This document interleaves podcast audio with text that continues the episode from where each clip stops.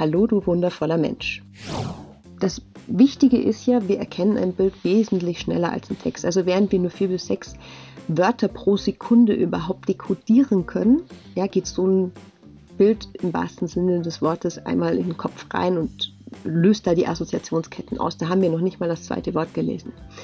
Und deswegen ist es immer gut, wenn man ein Bild dazu benutzt. Wenn du nach einem Vortrag mal hörst, also dieses Bild war ja komplett neben der Spur und du hörst das von 20 Leuten, dann solltest du auch das Bild überdenken, ja. Also es ist ja nicht so, dass so ein Vortrag ein, ein feststehender fest, feststehender Fixpunkt dann ist. Ja. Ich bin ja auch der Meinung, dass man Vorträge immer weiter verbessern sollte, Vorträge immer wieder überarbeiten, überdenken, auch zeitgemäß anpassen sollte.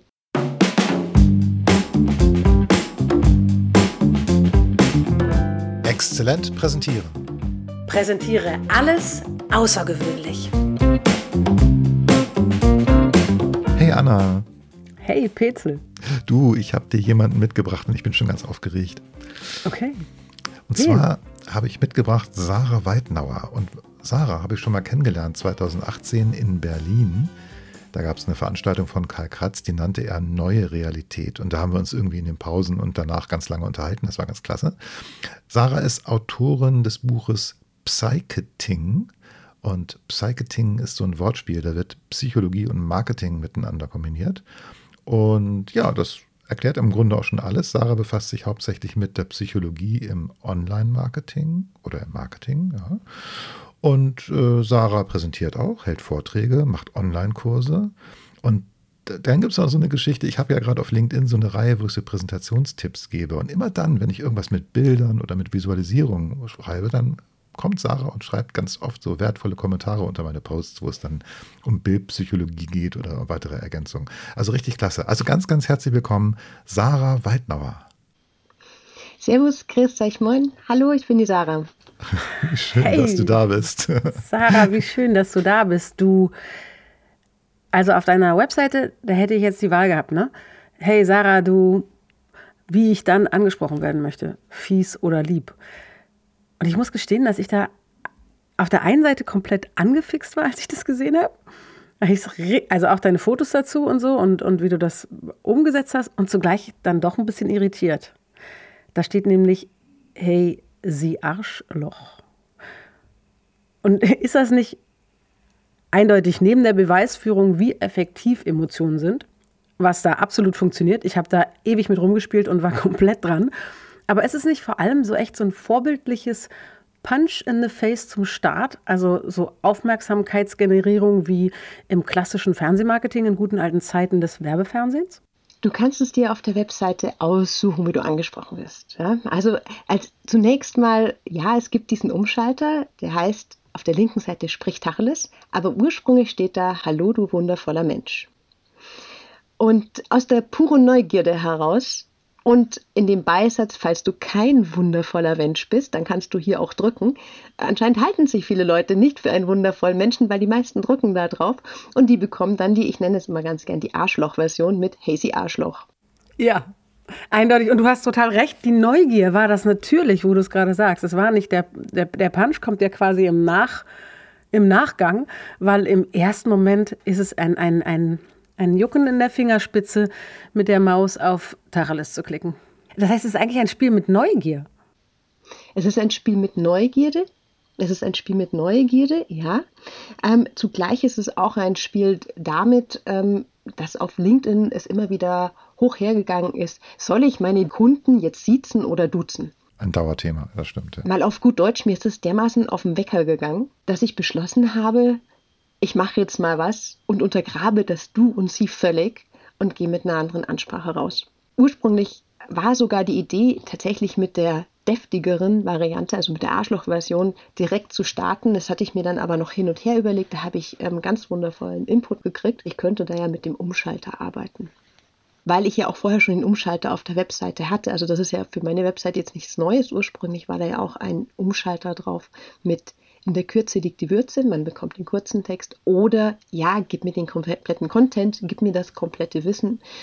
Und ähm, da konnten sich die Leute das auch schon aussuchen. Das habe ich jetzt nochmal transponiert quasi auf die freundliche und die Arschloch-Version. Das ist toll, da wird ja richtig so ein Spieltrieb auch geweckt. Ne? Also, also ich habe das vorhin das auch das erste Mal gesehen. Ja, Anna hatte mich drauf gestoßen, guck mal. Und das ist wirklich faszinierend. Man drückt auf diesen Tacheles-Button und dann, hey, sie Arschloch. Es macht Spaß. Und dann denkt man ja schon fast, gibt es noch weitere Varianten oder so. Auf jeden Fall ist dieser, ich glaube, dieser Spieltrieb, dieser Trigger, dass man da so einen Knopf drücken kann und du kannst die Website verändern, personifizieren gewissermaßen mit diesem psychologischen Hintergrund. Das ist dieser Punch in the Face, den Anna meinte, oder? Ja, aber er ist nicht am Anfang. Sie hat total recht. Es ist ein anderes, anderer Mechanismus. Also das, das Spiel, das ist nicht das klassische Punch okay. in the Face Start äh, aus klassischem Fernsehmarketing. Überhaupt nicht. Das stimmt schon. Aber es ist eine Interaktion. Du hast sofort eine Interaktion. Und das unterscheidet natürlich auch ähm, viele, also, also ist in vielen Websites gar nicht vorhanden. Also, dass man gar nicht so zum Interagieren aufgefordert wird gleich zu Beginn, sondern da liest man erstmal oder konsumiert erstmal. Hm. Es ist ja auch, ich würde gerne was anfügen noch. Ja. Und zwar, es geht da ja auch um die Form von einer Form von Kontrolle. Der Kunde hat die Kontrolle. Jeder, der auf die Webseite kommt, kann selbst kontrollieren, wie möchte er oder sie angesprochen werden. Und das kombiniert mit ein bisschen Gamification, das kombiniert mit ein bisschen Emotion, das kombiniert mit ein bisschen Bild. Ja, also das eine Mal zeige ich mich da ja als Engelchen, das andere Mal als Teufelchen. Im Übrigen sind da sogar die Pupillen rot gefärbt. Nicht die Pupillen, die, die Iris außenrum. Ja, also geht es auch so ein bisschen um die Feinheiten. Der gesamte Text auf der Seite ändert sich. Es ist ja nicht nur die Überschrift, sondern du kannst an jeder Stelle der Webseite auf den Sprich Tacheles-Button klicken und kriegst dann sofort eine, einen anderen Text, was ja auch eine Variationsmöglichkeit in den Köpfen der Leute dann auch produzieren kann. Ja, wie kann ich es auf meiner Website selber machen? Oh, vielleicht könnte ich mich doch mal trauen, einfach mal sie und du zu testen. Ja, man kann das ja mal auch auf seiner eigenen Seite testen. Das tut ja nicht weh. Man muss ja nicht Hallo, du Arschloch draufschreiben. Man kann ja das auch einfach mal mit du und sie spielen. Wäre ja meine Idee. Ja. Genau, diesen Gedanken hatte ich tatsächlich auch schon. Ähm, ich duze auf LinkedIn und sieze auf der Website und möglicherweise baue ich da auch irgendwann mal diese Möglichkeit ein, das auszuwählen, weil es tatsächlich ein nerviges Thema ist das Witzige für mich ist eigentlich, die Leute geben mir unglaublich viel Feedback. Also ich kriege sehr viele PNs, ich kriege ähm, ähm, SMS, wenn mich die Leute privat kennen. Hey, das ist ja voll geil oder ah, das ist super ehrlich, das finde ich mal richtig gut. Ach, irgendwie fühlte ich mich ein bisschen abgeschreckt, aber irgendwie war es schon cool. Also ähm, tatsächlich auf die, auf die erste Seite bekomme ich das Feedback, ja, Webseite und auf die zweite Seite da ist tatsächlich so, dass ich in den Köpfen auch hängen bleibe. Ja, also wir haben mehrere Ziele erfüllt. Wir haben die Gamification, wir haben die Selbstkontrolle, wir haben ähm, eine gewisse Form von Trust. Offensichtlich verstehe ich ein bisschen was von Webseiten, sonst wäre dieser Button da nicht drin. Ähm, wir haben ein bisschen Bildpsychologie drin, wir haben ein bisschen Textpsychologie drinnen. Also es erfüllt eigentlich für das, was ich nach außen ähm, proklamiere, jeden Zweck. Sag mal, wie, was du jetzt ganz oft gesagt hast und auf der Webseite ja auch so sehr, sehr deutlich ist, ähm, dass es dabei immer um Emotionen geht. Und es, genau so habe ich es ja auch erlebt. Und jetzt nochmal besser verstanden, weil auch das, auch Neugier oder die Lust an diesem Spiel ist ja eine Emotion. Warum ist es offensichtlich auf Webseiten so wahnsinnig relevant? Naja, wenn du keine Emotionen hast, dann wirst du dir eine Sache nicht merken. Ja, wenn ich zu dir jetzt zehn Wörter sage und ein Wort davon ist Friedhof, und eins ist Heirat, dann sind das hochemotionale Begriffe. Ja, Geburt, Geburtstag, das sind lauter hochemotionale Begriffe. Dann würden die auch hängen bleiben, aber so Sachen wie, keine Ahnung, Nebel oder Schrank das, das, da ist keine Emotionalisierung dahinter. Jedes Wort, das in irgendeiner Art und Weise Emotion triggert, kann man sich schon mal leichter merken, ja, weil mehr im Hirn aktiviert wird.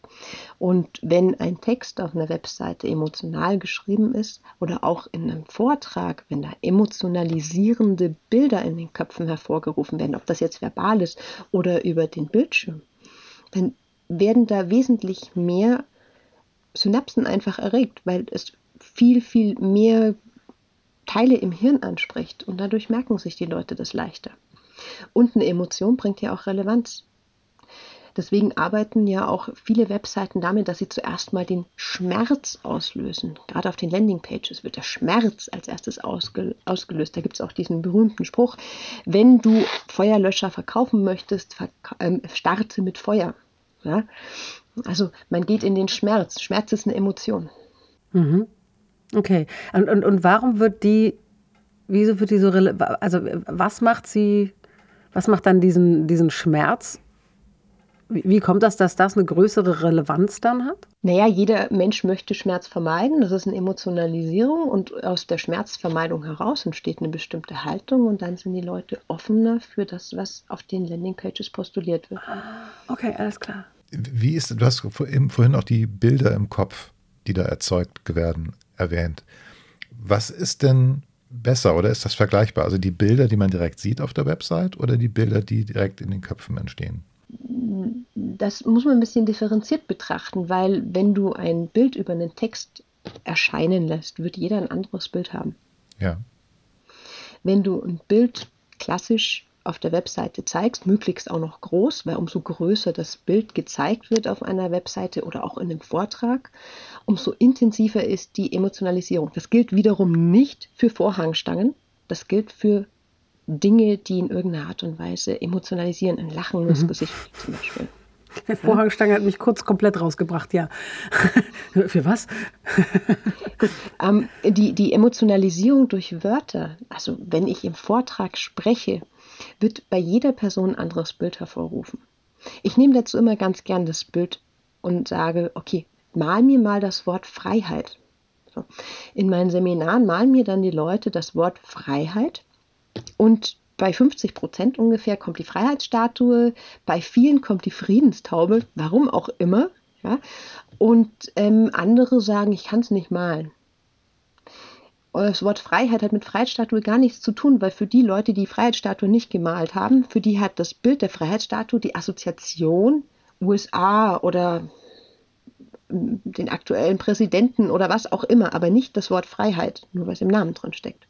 Und daran sieht man, dass die Bilder in den Köpfen eine ganz andere Assoziationskette loslösen als ein Bild, das ich tatsächlich bewusst auswähle, möglicherweise vorher auch an einigen Leuten teste und dann auf der Webseite zeige oder im Vortrag zeige. Natürlich ähm, ist es immer gut, wenn man das noch zusätzlich nochmal betont und ein bisschen beschreibt. Es sei denn, man möchte, dass dieser Reiz des Bildes, gerade wenn man einen Vortrag vor Publikum hält, und dann im Hintergrund sich riesengroß seine Folien einblenden lässt, dass natürlich die Emotionalisierung da auch subtil entstehen kann. Ja, gibt es natürlich auch viele Möglichkeiten, wie das passieren kann und wie man das umsetzen kann. Du hast jetzt ein paar Mal ähm, testen gesagt. Wie wichtig ist denn das vorher zu testen? Kann ich nicht einfach davon ausgehen, wenn ich ein Bild von einem weiß ich nicht, wenn wir bei dem Bild, meine Assoziation zu Freiheit wäre vielleicht so ein Mustang, der über die Prärie jagt oder so. Ähm, kann ich nicht davon ausgehen, dass das für alle auch ein ähnliches Gefühl von Wildheit und Freiheit assoziiert? Du kannst davon ausgehen, dass viele Leute auch einfach Pferd assoziieren und dann ganz schnell beim Reiten und bei stinkenden Pferdeäpfeln anlangen. Ja, ja okay.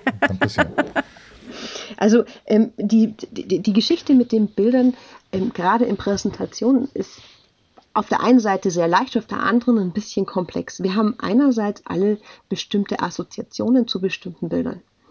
Das liegt daran, dass wir alle in der gleichen Kultur aufgewachsen sind, dass wir ein gemeinsames Wissen haben. Ja, das ist einerseits eben kulturell anerzogen, das andere kommt tatsächlich durch Dinge, die uns in unserem Leben passiert sind. Ja, Mauerfall zum Beispiel löst bei den Leuten ähnliche Assoziationen aus. Ja, ähm, oder um es wieder mal zu strapazieren, 9-11. Ja, auch dazu werden bestimmte und sehr, sehr ähnliche Assoziationen ausgelöst. Aber nicht alle Bilder sind dazu in der Lage. Deswegen sollte man tatsächlich sich gut Gedanken darüber machen, ähm, welche Bilder man nutzt. Und auf der anderen Seite finde ich es auch immer wichtig, auch wenn man sich ganz sicher ist, zumindest mal eine Gelegenheitsstichprobe, also das ist, wenn man quasi die Leute, die man eh kennt, mal befragt, mal so zehn Leuten das Bild zu schicken, das geht ja schnell auf WhatsApp, ja, und äh, kannst dann, äh, kannst dann äh, eben das Bild mal rüberschicken und sagst, hey, sag mal kurz eine Meinung dazu. Und wenn du merkst, okay, es ist sehr konkurrent, dann kannst du es auch einbauen. Und wenn du nach einem Vortrag mal hörst, also dieses Bild war ja komplett neben der Spur und du hörst das von 20 Leuten, dann solltest du auch das Bild überdenken, ja. Also es ist ja nicht so, dass so ein Vortrag ein, ein feststehender fest, feststehender Fixpunkt dann ist. Ja. Ich bin ja auch der Meinung, dass man Vorträge immer weiter verbessern sollte, Vorträge immer wieder überarbeiten, überdenken, auch zeitgemäß anpassen sollte. Und das gehört dann eben da auch dazu. Das Beispiel 9-11. Also ich hatte neulich mal gepostet, ähm, als denn der, der 11. September war, habe ich ein Bild gezeigt auf LinkedIn von diesen Zwillingstürmen des alten World Trade Centers, als alles noch in Ordnung war. Schönes Wetter, blauer Himmel über New York und habe einfach gefragt, wo warst du denn? Ich habe kurz erzählt, was ich gemacht habe damals und ähm, habe gefragt, was hast du denn damals gemacht? Und natürlich haben sich auch nur die Leute gemeldet, die eben das erlebt haben, also die, die damals dabei waren und die eben, ähm, und äh, da, da, hat das Bild natürlich gut funktioniert, weil alle eben noch die Skyline von New York mit den Zwillingstürmen kannten. Und ich hatte äh, die Idee bei einer jüngeren Schülerin mal, ähm, da ging es um einen ganz anderen Kontext, aber da habe ich 9-11 vorgeschlagen und sie hat, dachte dann, ja, ich, da war ich ja noch gar nicht auf der Welt so ungefähr oder da war ich noch ein kleines Kind und ich so, ja, du hast vollkommen recht, blöde Idee, für deine Mitschülerinnen und Schüler wird das dann auch nicht funktionieren. Also einmal das, das muss natürlich in die, in die Zeit passen. Ähm, aber was dann immer in Präsentationen ganz gut funktioniert, wenn du ein Bild hast, wo du nicht sicher bist, ob es funktioniert, du kannst ja ein Bild auch mit einem Begriff, mit einem Wort kombinieren. Also du könntest zum Beispiel diesen Mustang, dieses Pferd auf der Prärie, mit dem Wort Freiheit kombinieren. Und ich glaube, dann äh, ist die Wahrscheinlichkeit, dass die Leute Freiheit verstehen, auch größer, oder? Richtig. Das ist auch tatsächlich ein Kapitel in meinem Buch, wie man, ja, ähm, wie man Bilder durch Wörter verändern kann oder in eine bestimmte Richtung leiten kann. Mhm. Also ist es dann auch besonders spannend, das gegensätzlich vielleicht sogar zu machen? Also den Mustang und dazu zu schreiben Grenzen? Äh, ja, das kann man machen. Man muss sich einfach der Zielführung bewusst sein. Man, das Wichtige ist ja, wir erkennen ein Bild wesentlich schneller als ein Text. Also während wir nur vier bis sechs Wörter pro Sekunde überhaupt dekodieren können, ja, geht so ein Bild im wahrsten Sinne des Wortes einmal in den Kopf rein und löst da die Assoziationsketten aus. Da haben wir noch nicht mal das zweite Wort gelesen. Und deswegen ist es immer gut, wenn man ein Bild dazu benutzt, und das kann man ja dann auch noch mit einem Wort kombinieren. Ich habe das mal kombiniert mit einem Gletscherbild und habe drei Varianten und Überschriften dazu gegeben. Ja, das ist auch in einer meiner Präsentationen drin. Und zwar habe ich einmal das Bild von dem Gletscher und dann steht drüber Gletscher. Okay, also völlig logisch, völlig klar, ja, und auch sehr langweilig. Ja. Beim zweiten Bild habe ich dann dazu geschrieben Skiurlaub in Österreich. Da bin ich schon ein bisschen in der Emotionalisierung, aber irgendwie ist es halt auch so ein Thema, wo man sagt, ja, irgendwie völlig klar. Und dann habe ich das gleiche Bild ein drittes Mal hergenommen und habe geschrieben, Klimawandel, die Hölle friert zu. Da habe ich das Ganze ad absurdum getrieben, das heißt, ich habe die Leute gecatcht mit einem schönen Bild, schönem Naturbild, das funktioniert sehr gut, insbesondere wenn man Sonnenuntergänge zeigt dazu noch. Und ähm, gleichzeitig habe ich von dem Bild weg in eine andere Richtung gelenkt. Aber die Leute, die das Bild gesehen haben, und wenn sie das Bild gesehen haben, äh, wenn sie die Überschrift gelesen haben, dann müssen sie das Bild ja dazu gesehen haben, die haben dann einen kognitiven Startpunkt schon gehabt. Das heißt, ich habe den nicht einfach in den Klimawandel reingeschmissen, sondern ich habe denen einen kognitiven Startpunkt über das Bild gegeben. Und dadurch konnten die dann dem Thema quasi leichter folgen. Mhm. Also ist so ein, ja, es ist gut, gut für Themenwechsel. Ne? Das heißt, ich kann ein großes Bild zeigen, mache einen, einen kontrastreichen Text dazu und dann habe ich die Aufmerksamkeit und ich habe die Leute auch schon in eine richtige Richtung gepolt. Kann man das so sagen? Ja, das stimmt. Und das Schöne dabei ist, dadurch, dass das Bild ja schon gesehen worden ist, sind die Leute auch nicht ganz so irritiert. Wenn es ein bisschen zum vorherigen Thema passt und dann da so einen schönen Übergang hinkriegt, dann wirkt das auch nicht ganz so holperig. Hm. By the way, ähm, ist es von Vorteil, wenn man Bilder wieder benutzt, wenn sie vielleicht auch aus anderen Kontexten schon bekannt sind, dass man sie dann benutzt? Ich hatte da mal eine Serie, das, ich mache es nicht mehr. Ich habe eine Zeit lang einfach Stockfotos auf Facebook gepostet und zwar im wahrsten Sinne des Wortes. Ich habe irgendwelche Stöcke, die am Boden fotogra äh, lagen, fotografiert und habe Stockfoto dazu und habe da meine, meine Follower quasi damit zugebombt, bis irgendjemand geschrieben hat, ich kann keine Stockfotos von dir mehr sehen. Ich so, ja, Ziel erreicht.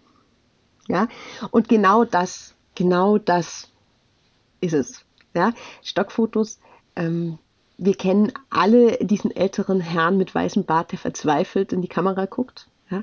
der auch als Meme vielfach verwendet wird, der funktioniert natürlich nicht mehr. Es sei denn, man nutzt es im humoristischen Kontext als eigene Meme auf sich selber gemünzt, dann würde es wieder funktionieren, weil es einen Wiedererkennungswert hat, eine Assoziationskette.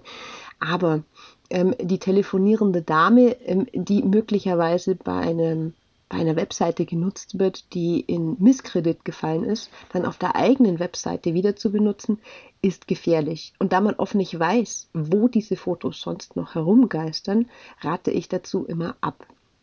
Gleichzeitig bin ich auch Einzelunternehmerin. Ich schaue zwar, dass ich ähm, einige Unique-Fotos nutze, allerdings sind meine Fotokünste jetzt nicht die überdrüber allerbesten und ich greife selbst auch auf Stockfotos zurück in meinen Vorträgen. Und da achte ich aber darauf, dass es möglichst Aufnahmen sind, die ja kontextuell eigentlich nicht mehr missverständlich sind. Ja, genau. Also das, das ist tatsächlich auch eine ganz große Herausforderung bei der Gestaltung von Präsentationen, mit Bildern zu arbeiten. Wo kommen die her? Selbst fotografieren. Also ich finde die Idee, dass man Stöcker fotografiert und den Begriff Stockfoto dann neu äh, interpretiert, super. Aber dass man, man kann bei einigen Bildarchiven doch Bilder finden, die eben noch nicht so eine große Verbreitung erfahren haben. Es gibt so Star-Fotos, die hat man überall schon gesehen. Es gibt so ein Schwarz-Weiß-Foto von einem Jungen, der vor so einem Podcast-Mikrofon schreit, also da so reinsingt. Und das ist ein ganz, ganz bekanntes, ikonisches Motiv schon geworden, weil es eben nicht nur auf Blogs äh, und Websites ähm, genutzt wurde, sondern auch irgendwie in normalen, also ich sag mal, etablierteren journalistischen Beiträgen auch zu sehen war. Und das ist genau dieser Effekt, wenn es zu oft vorkommt, dann ist es auch langweilig. Und das muss man vermeiden. Man muss versuchen, es irgendwie individueller oder uniker hinzubekommen. Du sagst äh, unique, das hast du gesagt. Ich helfe mir mit, mit der Google-Bildersuche. Ne? Also wenn ich bestimmte Motive brauche und die müssen eine Schlüsselfunktion haben, dann gucke ich in der Google-Bildersuche, wo taucht das denn auf? Und wenn das schon überall auf allen möglichen Websites zu sehen ist, dann nehme ich es nicht. Also weil es dann natürlich nicht mehr einzigartig ist. Aber Unsplash zum Beispiel ist so eine Website, die wir auch mal empfohlen haben. Also das ist eine kostenlose Website. Da gibt es, wie ich finde, sehr, sehr gute Motive, die eben noch nicht verbraucht ja, sind. Mittlerweile ist es auch sehr bekannt und äh, diese Google-Suche werde ich auf jeden Fall einsetzen. Pitzel, das macht einen Unterschied. Okay, ähm, sag mal, wo wir gerade dabei sind, äh, Google-Suche und Online und so, gibt es einen Unterschied, was äh, die Emotionalisierbarkeit oder die, die Wege der Emotionalisierung äh, angeht, wenn ich einen Vortrag real oder online mache? Hast du da irgendwie Erfahrung gemacht in den letzten aufregenden anderthalb Jahren? Also ich habe tatsächlich einige Vorträge online gehalten und ich habe bei mir selber entdeckt, also ich als Vortragende, dass die Emotionen wesentlich schwerer vermittelbar sind, einfach deswegen, weil man für die die Dinge, die man sagt, eigentlich kein Feedback bekommt. Ja? Normalerweise ist es ja so, wenn man auf einer Konferenz dann spricht und da hören dann doch irgendwie mal 5, 6, 700 Leute zu, ähm, das, also auf einer Online-Konferenz, man, man sieht da ja niemanden. Und ich habe bei mir selber gespürt, dass bei mir so da, also das eher so von der Emotionalisierung her zwar ich den Leuten sehr gerne was mitgebe, aber dass es schwer ist, dieses, dieses emotionale Rüberbringen aufrechtzuerhalten, wenn quasi nichts zurückkommt. Das ist auch einer der Gründe, warum ich mich wirklich zurücksehne in die Konferenzen, in die Offline-Konferenzen. Auch ich habe ich hab ja viele Vorträge tatsächlich vorher offline gehalten. Das heißt, ich wusste, an der Stelle müssen die Leute dann grinsen und so. Das war natürlich für mich sehr gut, weil ich auch wusste, okay, dieser in Anführungsstrichen Witz oder diese, diese, dieses kurze Denken, dieser kurze Aha-Effekt, die funktionieren ja auch. Aber für einen Vortragenden ist es ja auch sehr schwer, einen Vortrag zu halten, ohne ein Feedback zu bekommen. Ja, es, es, geht ja nicht nur darum, dass die Emotionen bei den Zuhörern passen. Es passt, ist ja auch wichtig, dass die Emotionalisierung so ein bisschen zurückkommt, damit man sich auch orientieren kann. Wo stehe ich? Was kann ich besser machen? Das fällt völlig weg. Gibt es auch einen Weg, wie ich sozusagen die Conversion Rate meines Vortrags optimieren kann? Hättest du dazu eine Idee? Man sollte sich einfach das Feedback, das man bekommt, sehr zu Herzen nehmen. Also ich halte alle meine Vorträge mindestens vier, fünf Mal vorher für mich selber und dann merke ich auch selber beim Reden, oder oh, hakt noch, das, das funktioniert nicht so richtig. Äh, man spürt das ja auch selber als Sprecher. Und dann teste ich das tatsächlich an Leuten. Also ich mache meistens bei meinem Posting so, ich habe einen neuen Vortrag, ich brauche Probehörer. Mittlerweile habe ich einen Pool von Probehörern, ähm, die sich regelmäßig dann meine neuen Vorträge oder auch meine äh, Videoseminarreihe angeguckt hat. Und so verbessere ich meine Vorträge. Also so erhöhe ich quasi die Conversion Rate durchs Feedback, weil ich kann es ja nicht messen. Ja, soll ich es am Applaus messen? Das geht halt nicht gerade. Hm, ja, stimmt. Ja, gut, es hängt ja auch ein bisschen davon ab, was, was die Conversion ist. Also, was soll denn passieren am Ende eines Vortrages? Ne? Das, äh, wir haben ja schon oft darüber gesprochen, dass viele, die präsentieren, manchmal vergessen, ach ja, ich kann damit auch was konkret erreichen. Ja, natürlich kann man mit Präsentationen und Vorträgen etwas erreichen. Zum Beispiel Bücher verkaufen oder Anmeldungen in den Newsletter-Verteiler äh, zu bekommen. Oder einfach tolle Gespräche in der Pause nach der Präsentation auf der Konferenz, dass man angesprochen wird. Hey, das war toll, kann ich, kann ich noch eine weitere Frage stellen? Also, dass man einfach, ne, das können ja verschiedene Ziele sein, die man mit dem Vortrag oder mit einer Präsentation erreichen möchte. Und ich wenn man dann merkt, das, ja, Entschuldigung, ja. Ich empfinde das als nicht korrektes Mindset. Also, wenn ich als Sprecherin auf der Bühne bin, dann geht es vor allem mal darum, den Leuten was zu erzählen was zu erzählen, was sie interessiert, wo Aha-Effekte ausgelöst werden, wo sie sich entweder beruflich oder persönlich weiterentwickeln können. Also mein Ziel ist in meinen Vorträgen immer, dass beides ein bisschen berücksichtigt ist, weil Psychologie ist ja keine Einbahnstraße, ist ja nicht nur das Marketing, sondern das geht ja auch um viel mehr.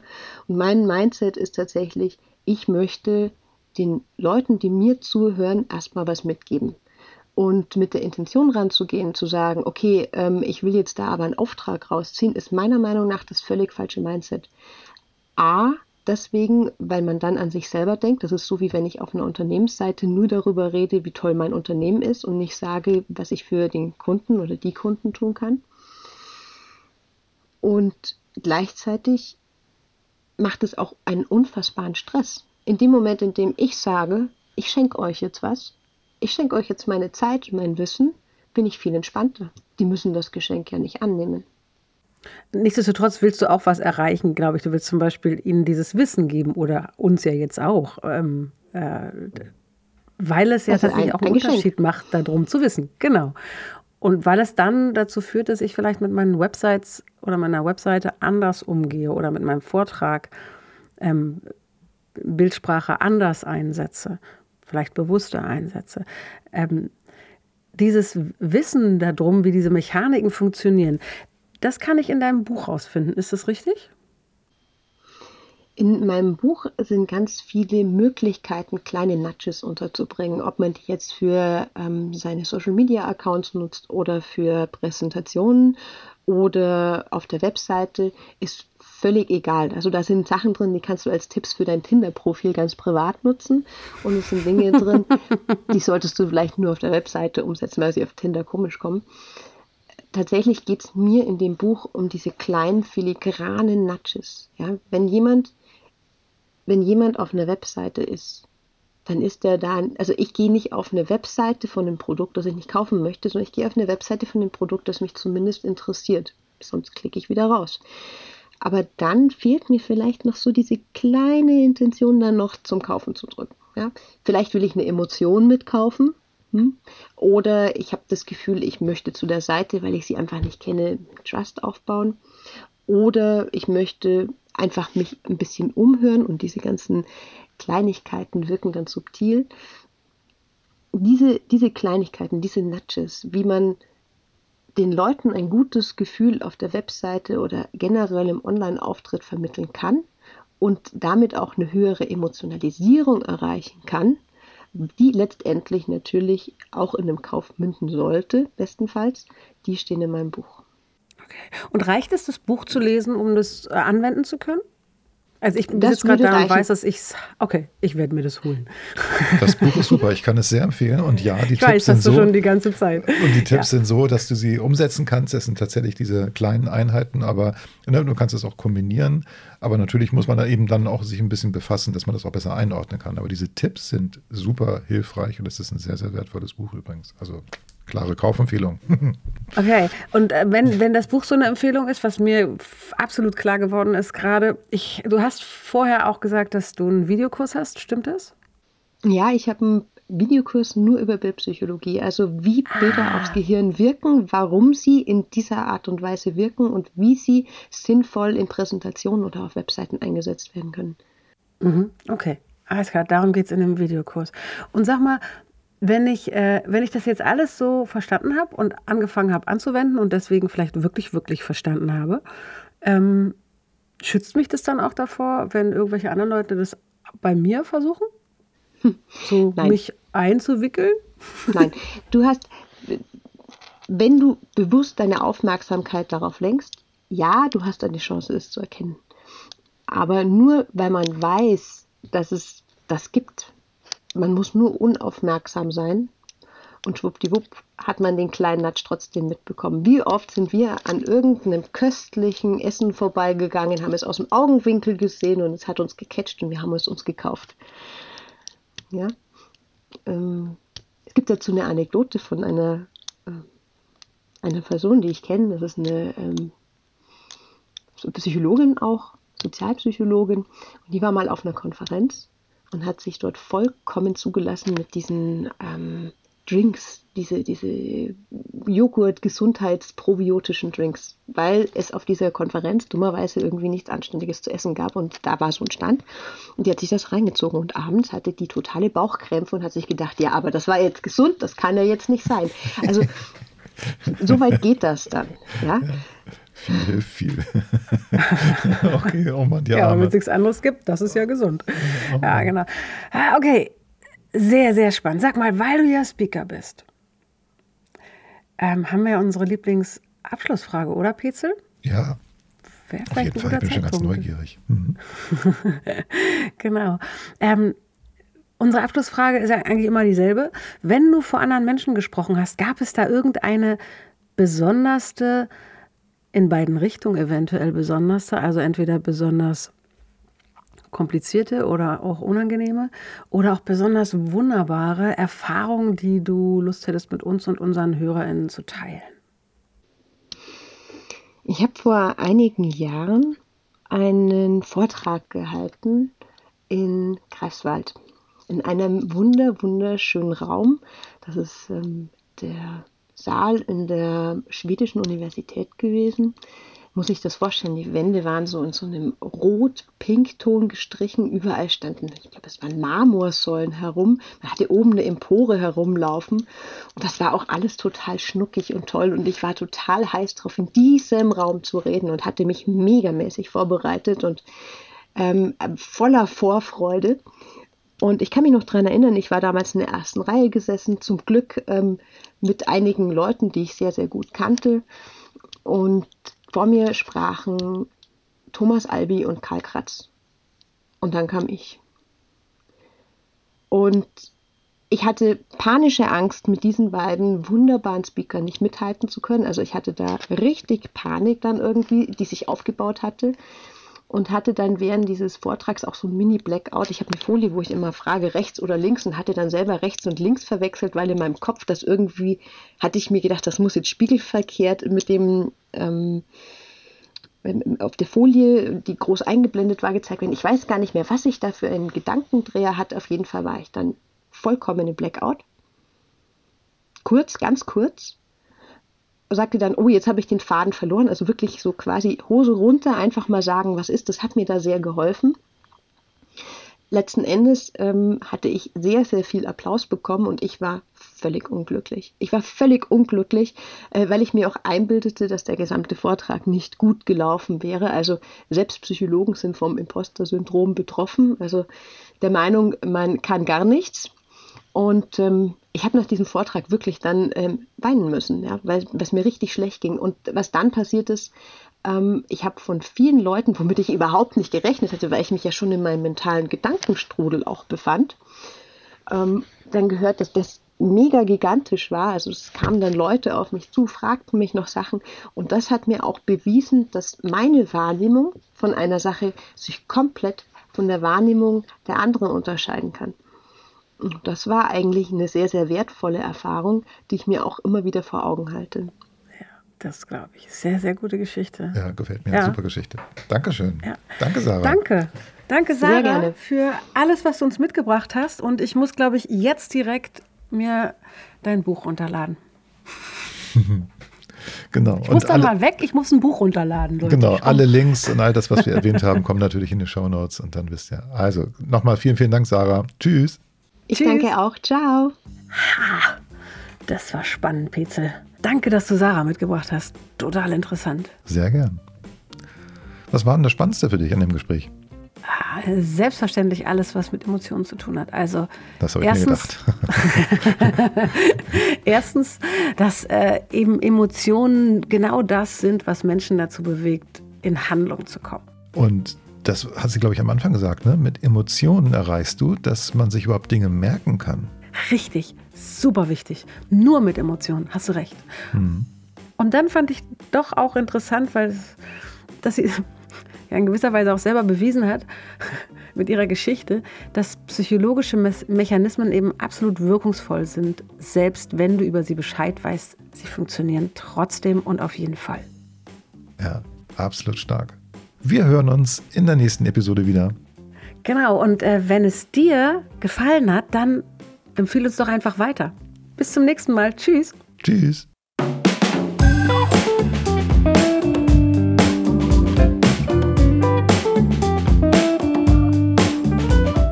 Hey, du bist ja immer noch da. Das ist ja schön. Vermutlich willst auch du einen Unterschied machen mit deinen Präsentationen und Vorträgen. Denn für gewöhnlich können unsere Hörerinnen und Hörer ja kommunizieren, präsentieren. Und PowerPoint könnt ihr auch. Wenn du lieber außergewöhnlich sein möchtest, dann haben wir da was für dich. Schau doch mal auf unserer Webseite vorbei. Dort findest du Angebote, mit denen deine Präsentationen nicht mehr nur gut, sondern exzellent werden. Du kannst uns da kaufen. Bis gleich.